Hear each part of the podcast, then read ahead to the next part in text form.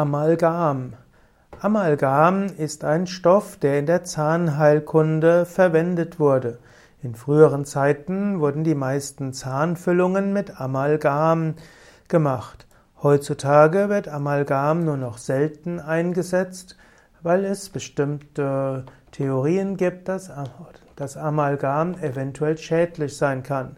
Amalgam kommt ursprünglich vom arabischen Al-Malgam und das heißt erweichende Salbe.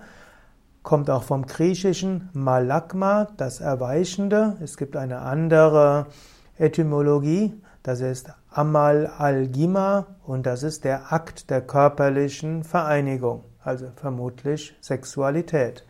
Amalgam wird in der Werkstoffkunde eine nicht ohne weiteres umkehrbare Vermischung von zwei Stoffen verstanden. Meistens wird als Amalgam die Legierung mehrerer Metalle verstanden. Heute, und es wird sehr häufig auch unter Amalgam die Legierung des Quecksilbers verstanden. Viele Metalle sind in Quecksilber löslich und so gibt es viele Amalgame. Amalgame mit großem Quecksilberanteil sind oft sind oft flüssig und wenn Quecksilber gering da ist, dann sind sie fester und insgesamt sind Amalgame gut formbar und deshalb wurden sie auch in der Zahnheilkunde lange Zeit eingesetzt.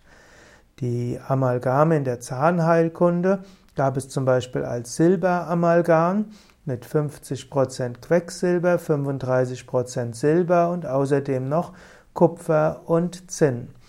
Und es wird angenommen, dass das Quecksilber aus dem Zahn nicht herausgeht und dass es korrosionsbeständig ist.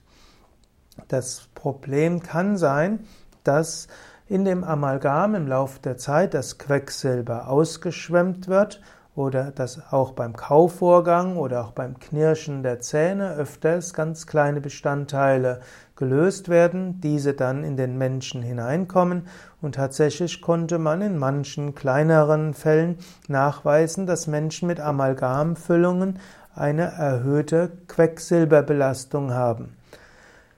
Und so wird äh, schon wird schwangeren Kindern und Nierengeschädigten empfohlen, auf Amalgam zu verzichten.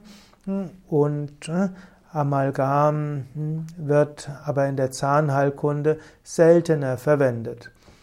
Amalgam hat aber durchaus Vorteile. Amalgamfüllungen halten länger als zum Beispiel Keramikfüllungen und Amalgam ja, hat auch einen eine längere Haltungsdauer. Amalgamfüllungen, ob diese, es gibt manchmal in der Naturheilkunde die Überlegung, dass Menschen mit Erkrankungen all ihr Amalgam aus dem Mund herausnehmen sollten.